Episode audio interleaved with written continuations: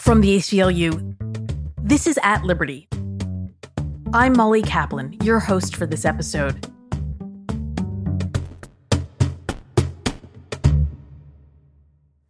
Immigrant communities are often asked to get right with the law. But is the law right in the first place? That's what our guest Alina Doss asks in her new book, No Justice in the Shadows.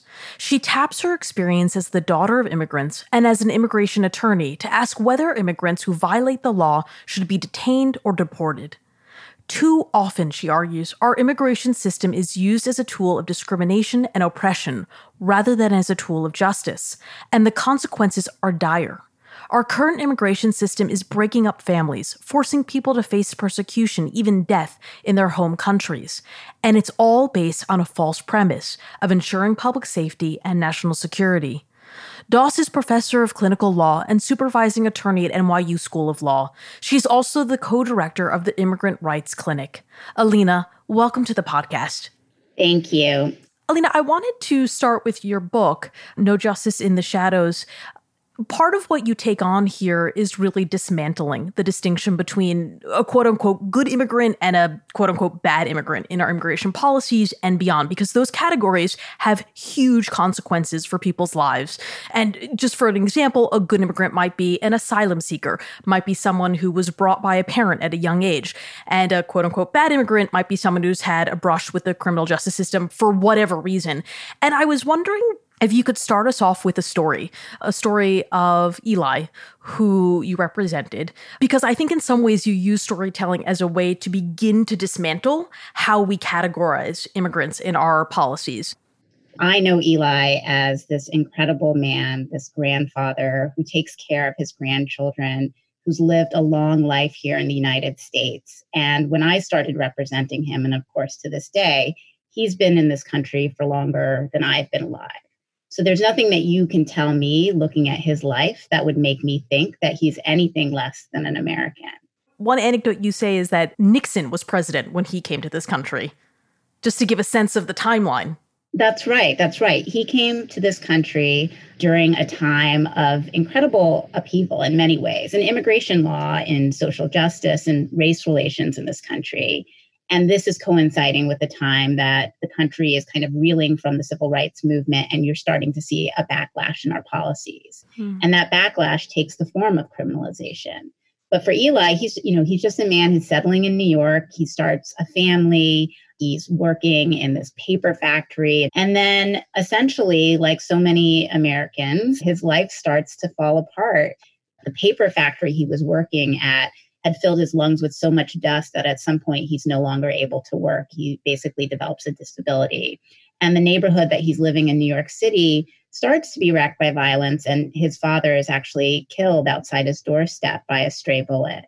And this all coincides with the time where he and his wife end up getting a divorce. And ultimately, Eli ends up struggling through all of this by essentially self-medicating. He ends up with a cocaine addiction. And as we know from the history of America's drug war, America chooses to deal with these problems by criminalizing people, and in particular, treating Eli and people who are from his communities, Black communities, as targets. And so he ends up getting criminal convictions for drug possession. But despite the laws, he ends up really trying to climb out of that. At his lowest point, he experienced homelessness and addiction.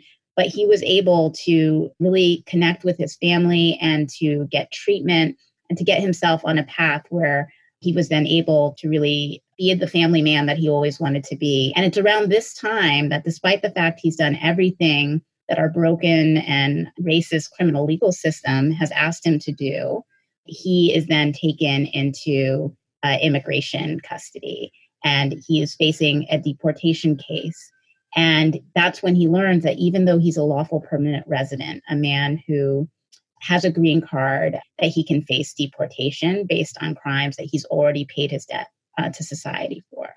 This is the way immigration law works. It's filled with all of these terms and these categories that are designed to keep people from being seen as people. And instead, they're seen as the worst version of their criminal record. And he was almost deported because of that. And the reason he wasn't deported, from what I understood, is in part A, because he was able to obtain counsel, which is not true for everyone in his position, and B, because he happened to get a judge who was sympathetic to his case and was willing to hear the story and not just take at face value an immigrant who has a drug trafficking charge. Is that accurate? Absolutely. So an individual who's too poor to pay for their own attorney and lives in a place where maybe they're not able to find free counsel, that individual will have to face their deportation case alone. And in fact, the majority of people who are locked up in immigration jails don't have counsel. And so they're entirely dependent on an immigration judge who's actually an employee of the Department of Justice and not a separate judge outside of the executive branch. And there's a lot of politicalization of what they do so that there's a lot of pressure to keep deportation cases moving and to not give people a real fair day in court. So the combination of the laws that are incredibly harsh, the process, the lack of the kinds of basic due process protections we expect if we're going to face a punishment, and the ways that people are treated because of our inherent biases, like all of that becomes this perfect storm in which people's rights are trampled on a daily basis in the immigration system. Is Eli's story emblematic of your clients, of clients in his position? As in, is he an exception to the rule, or is his case more often what you see? Eli's case is only an exception to the rule in the sense that he was able to prevail. He was right all along. He had argued from the beginning that he should be eligible for a hearing where the full experiences of his life, including the fact that he had gotten drug treatment, that he was a contributing member of his community, that he was taking care of his family, like that those factors deserve to be considered. And ultimately, in his case, the Supreme Court agreed with him. The Supreme Court, in a decision a few years later, after we won Eli's case, adopted that rule across the country, saying that you can't just take two drug possession convictions and turn it into a drug trafficking aggravated felony, which is the term that the government was using to try and deny him a hearing. They said that that's not common sense and that's not the law, but countless people were deported before the Supreme Court ultimately weighed in. Most of what happens in the immigration system and in these immigration courts and deportations never gets that far. Usually a person is locked up.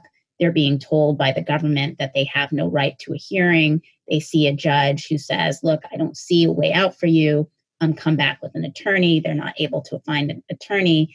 And when you're locked up in those conditions inside a cage, you're under a lot of pressure to give up your rights. So many people end up taking a deportation order or just losing their cases and being deported and never get to see justice in their cases before that happens. And for me, I think my own journey into understanding how perverse the good versus bad immigrant narrative is really began with my first client. And that's someone that I started representing when I was still in law school. And I was 22 years old and learning about immigration law. And I meet this man who is facing deportation as a grandfather. And he had literally been in this country for longer than I had been alive. He had been arrested exactly one time in his life, had gone to prison for it, and paid his debt to society. And on the day he was supposed to come out and his wife came to the prison to pick him up, that's when they found out that he was facing deportation. And he was a lawful permanent resident. He thought permanent meant permanent, but it didn't. And they ended up taking him down to a prison in Oakdale, Louisiana, even though he was from New York. And he stayed there for over 2 years. And even after he was released, because they weren't able to get a document to deport him at the time, and so they allowed him to be released during his appeals, it took another 6 years for him to finally win his case. And there's nothing that you could say to me as a young person learning about the law and seeing it through his eyes, there's nothing that you could say to me that would convince me that he's any less American than I am. I was born here, and because of that fact, would never have to face that kind of double punishment that he did. But it had nothing to do with the fact of Americanness or ties to this country. He was a grandfather. He was somebody who had been in this country for decades and was facing deportation to a place that he hadn't been to since he was 11 years old. And so that's what really made me view the deportation of people based on their criminal records as this kind of form of legalized discrimination. And I wanted to drive into the public safety point a little bit, because I'm curious, is this something that is all a false narrative, or what does the data say about the link between criminal behavior and immigration? Is there a link or is there not? So there's no link between being an immigrant or coming to the United States as an immigrant and any sort of criminal behavior. So the studies have shown really for decades that immigration, if anything, is linked to lower rates of crime, and that people who come here as immigrants themselves are less likely to be arrested. But even that fact, again, doesn't tell us much, because we already know from studying the criminal legal system that arrest rates and how you're treated in the criminal legal system is often much more a factor about your race and about biases than it is about criminal behavior either. So when you look at that as a whole, you have to believe that, okay, well, we know that immigration itself isn't associated with criminality, so we shouldn't be treating deportation as this kind of public safety solution. And we also know that when people do commit crimes and they happen to be immigrants, they're not doing it because of their status. They're doing it for all of the reasons why people might commit crimes in the first place. Well, also things like immigration violations themselves are considered breaking the law, right? That is also part of what can end up on a record. And part of what I talk about in my book, and this is something that I had come to learn, it's not something that they teach you in the history books, is really how much we have made a choice about what ends up getting criminalized and what doesn't. And in the United States, if you go back and look at the times in which we've made these pretty dramatic choices in immigration policy and immigration law, they've been motivated very openly by a white nationalist, white supremacist agenda. You know, for the first century of our history, the people who were creating federal laws were perfectly fine and even welcomed immigration because it was mostly white, where it was voluntary. And it was only when Chinese immigrants became a kind of prominent part of the population across the West Coast, and white residents started complaining about their presence, that we started to see a Chinese exclusion laws being proposed. And interestingly, it was a rhetoric of criminality that helped warm the country up to Chinese exclusion. The predecessor was something called the Page Act in 1875, which was based on this argument that Chinese women were all prostitutes and Chinese men were petty thieves, and so prostitutes and convicts should be banned from coming to the U.S. That's the kind of language that we saw. And then a few years later, they went out and said, okay, actually, all Chinese laborers are going to be banned. So the foundations of immigration law and how we treat migration are very much tied to anti-Blackness.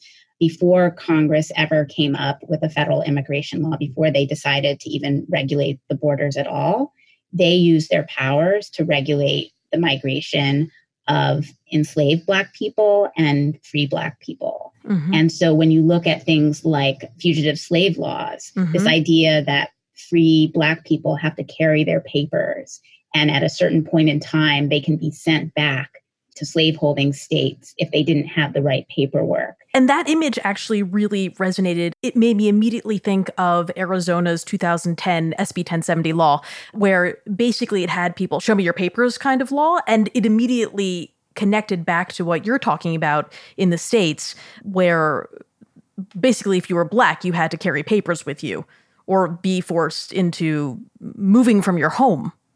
And you notice the same sort of parallels when we come into the tough on crime era, the era of the war on drugs, that at the same time, immigration policies sort of follow track. This connection between the criminal justice system and the immigration system has connections all through our history.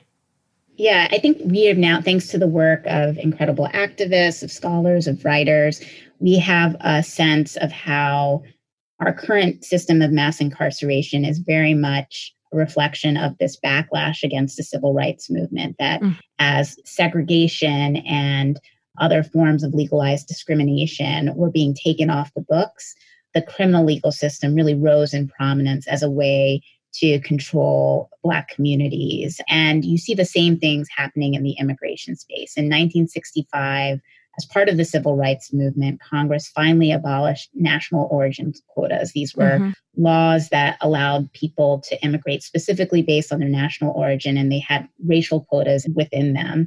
And so essentially, because of those laws, which had been on the books since the 1920s, people of color were generally not able to immigrate into the United States. And so that was changed in 1965. People recognized that that was racist and was, diminishing America's standing in the world.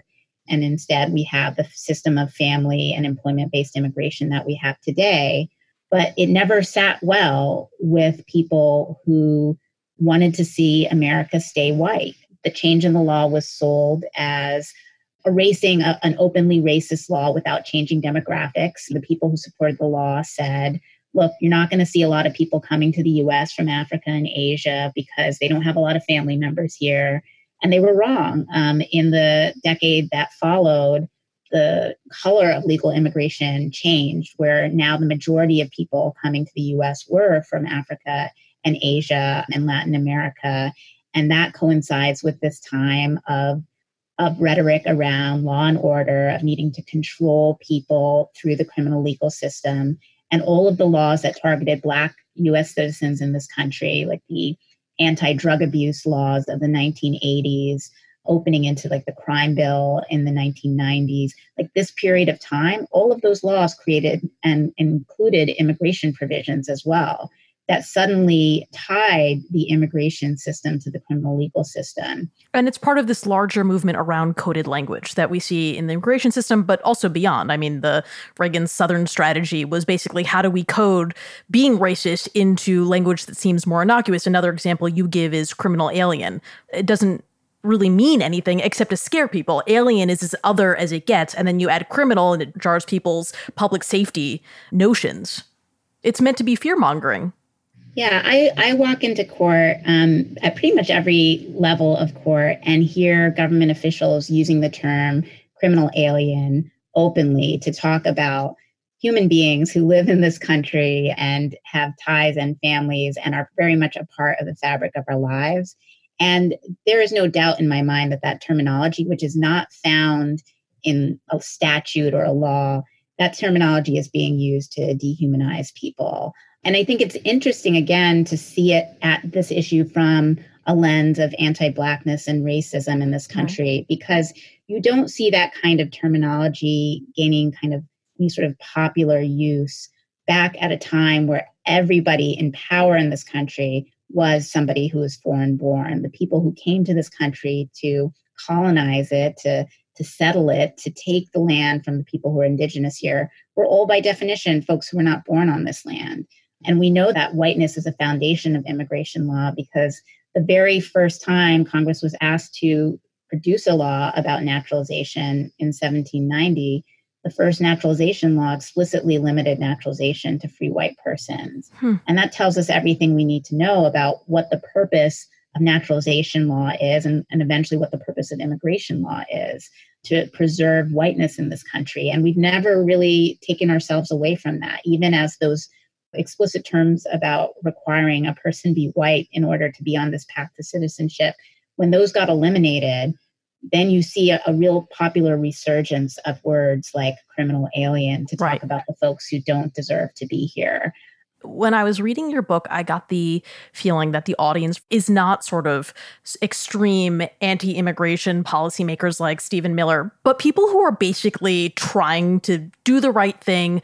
But I feel like the place where we risk losing people are instances where it really does seem like there is a public safety. I mean, the Trump administration and Trump himself have used the example of MS-13, an incredibly violent gang, to sort of tout, the threat to public safety. And I'm curious, how did you take that on? How do you address when there really are instances of true public safety violations? And is there ever an instance where deportation is a good idea?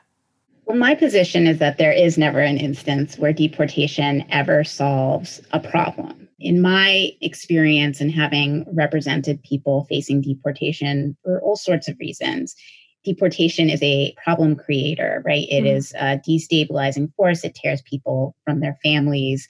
It creates the kinds of problems that lead to public safety issues in terms of that lack of stability and support that communities need to thrive.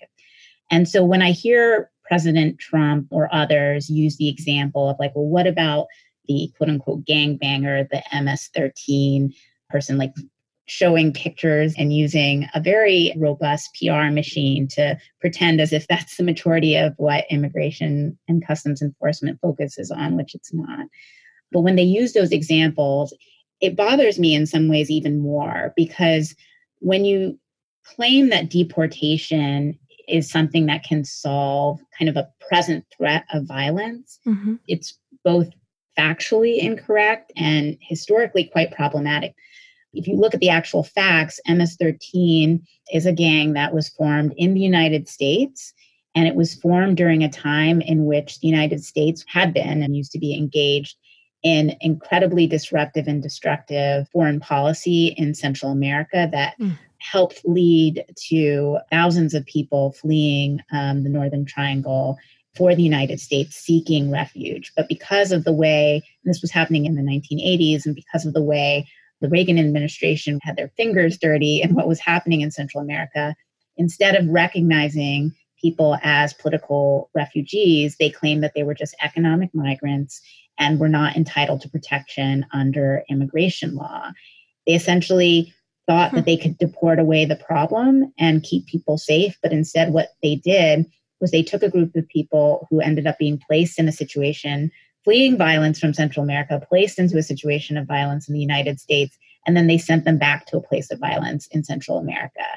And so if there's any lesson from that, it should be that deportation does not address gang issues, that the actual solutions that we've seen over the years that address gang issues have to do with youth intervention, of giving young people alternatives, of helping people who've been members of gangs to come out of those gangs, to giving people the kinds of education, job security, public health access that they need so that gangs don't become this kind of alternative place that people end up and then can never really leave safely. And it creates ripples of effects. It's not just the person who is getting deported. It's also everything that that person is leaving behind. So, you know, there's a story that I tell in my book about a woman who I call Abba, who was picked up by immigration officials under the Obama administration when she was dropping off her 4-year-old son at preschool. And when they finally told their children, because we all knew the children had to be there for the bond hearing for her to get this chance at getting bailed out of immigration jail, and her son saw her for the first time and saw her in this orange jumpsuit with her hair matted, shackled on the other side of the room, you know, he cried so hard that the immigration judge had to order the father to take him out of the courtroom. And to see, you know, our client in that court pleading for a chance to just be returned home to her family while she fought her case, and hearing the cries of this little boy outside of the double doors, I think it was clear to everyone in this room that she needed to be with her family. And she was ordered released that day. And it was a beautiful moment to see her reunited with her family in her own clothes, in the light of the sun after that moment. But I couldn't help thinking 6 months of separation, leaving these very young children incredibly traumatized at first just by not having their parents there or their mother there, but then traumatized knowing now that it was the U.S. government, their government, that made this choice to do this to them and to do this to their family. And I think a really important point that you touched on is that this happened under the Obama administration. And as we come into the election, I sort of get the sense that there's a lot of hope that as soon as, whenever it happens, the Trump administration is no longer in office and potentially we have a Democratic administration, that suddenly the zero tolerance policy, the basically ending asylum, that all these policies will suddenly disappear. But I think a really important point that you make through an historical review is that this is an across the aisle situation, that this will not go away with a different administration. And so I'm wondering, how do we think about reform? How do we think about beyond sort of the politicization that both sides of the aisle use? How do we solve this problem? Yeah, well, that's the big question. And I think you asked earlier about the audience for my book. And it's certainly the case that, you know, I'm writing this book for folks who care about immigrants and who want to do right by them, but find themselves pulled into this trap of the good versus bad immigrant narrative. And that is frankly how I see President Obama and the Obama administration. It is absolutely clear to me that President Obama cared deeply about immigrants and immigrant rights, that he wanted there to be comprehensive legislation and reform. And of course, DACA had been on his watch as an executive order.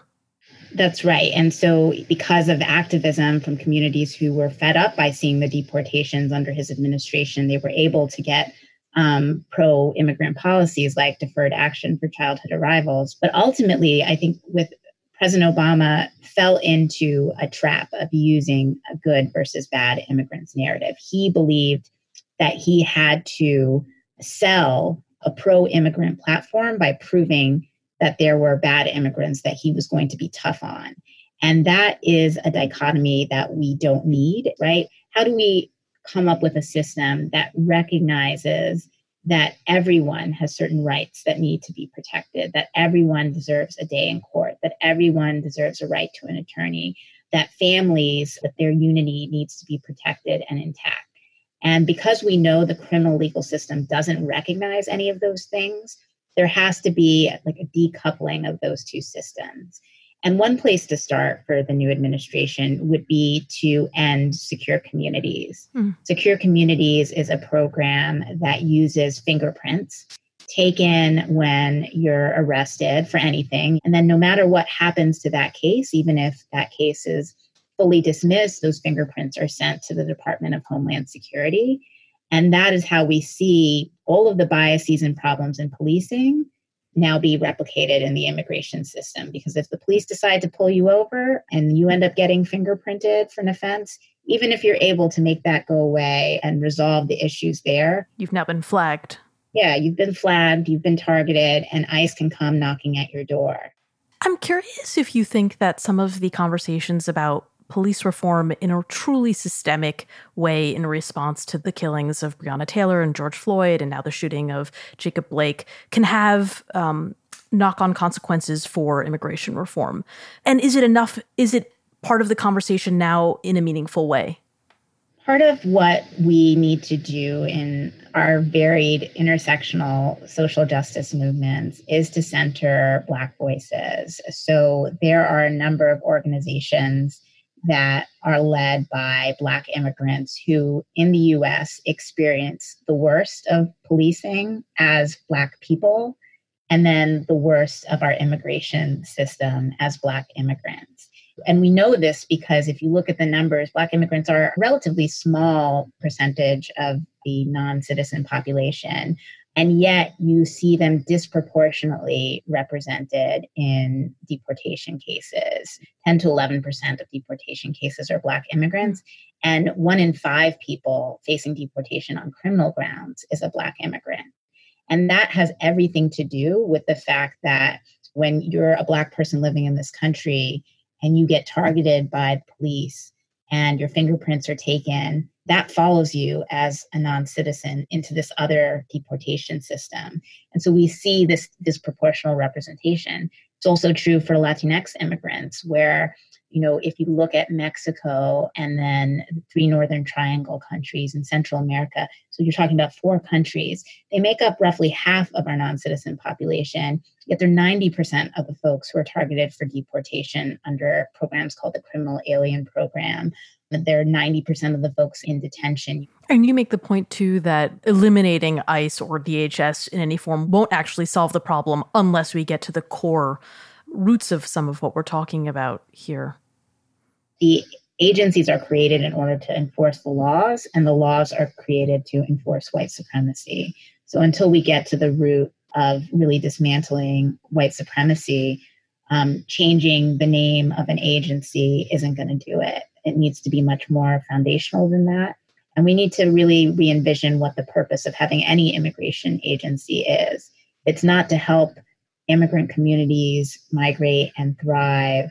Then you're always going to have an agency that is bent on some of the most destructive and harmful actions that we've seen over time in the form of incarcerating people and detaining, deporting them. So fundamental shift needs to happen before we can really see true change on the ground. Well, Alina, thank you so much for this. And thank you so much for No Justice in the Shadows. I think it's an incredible contribution to this conversation and hopefully helps to make some of that systemic change that we really need to make in order to go forward here. So thank you so much for joining. Thank you for having me. Thanks so much for listening. We've got some exciting news here at At Liberty. Starting on September 15th, we're launching a special 2020 voting series called At the Polls. This will be in addition to our normal At Liberty episodes. Each week, we're answering a new question about voting rights in the lead up to the presidential election. If you have a question you'd like us to answer, call us and leave a message at 212-549-2558. That's 212-549-2558. Or email podcast@aclu.org. That's podcast@aclu.org. We so look forward to hearing from you. And until next time, stay strong.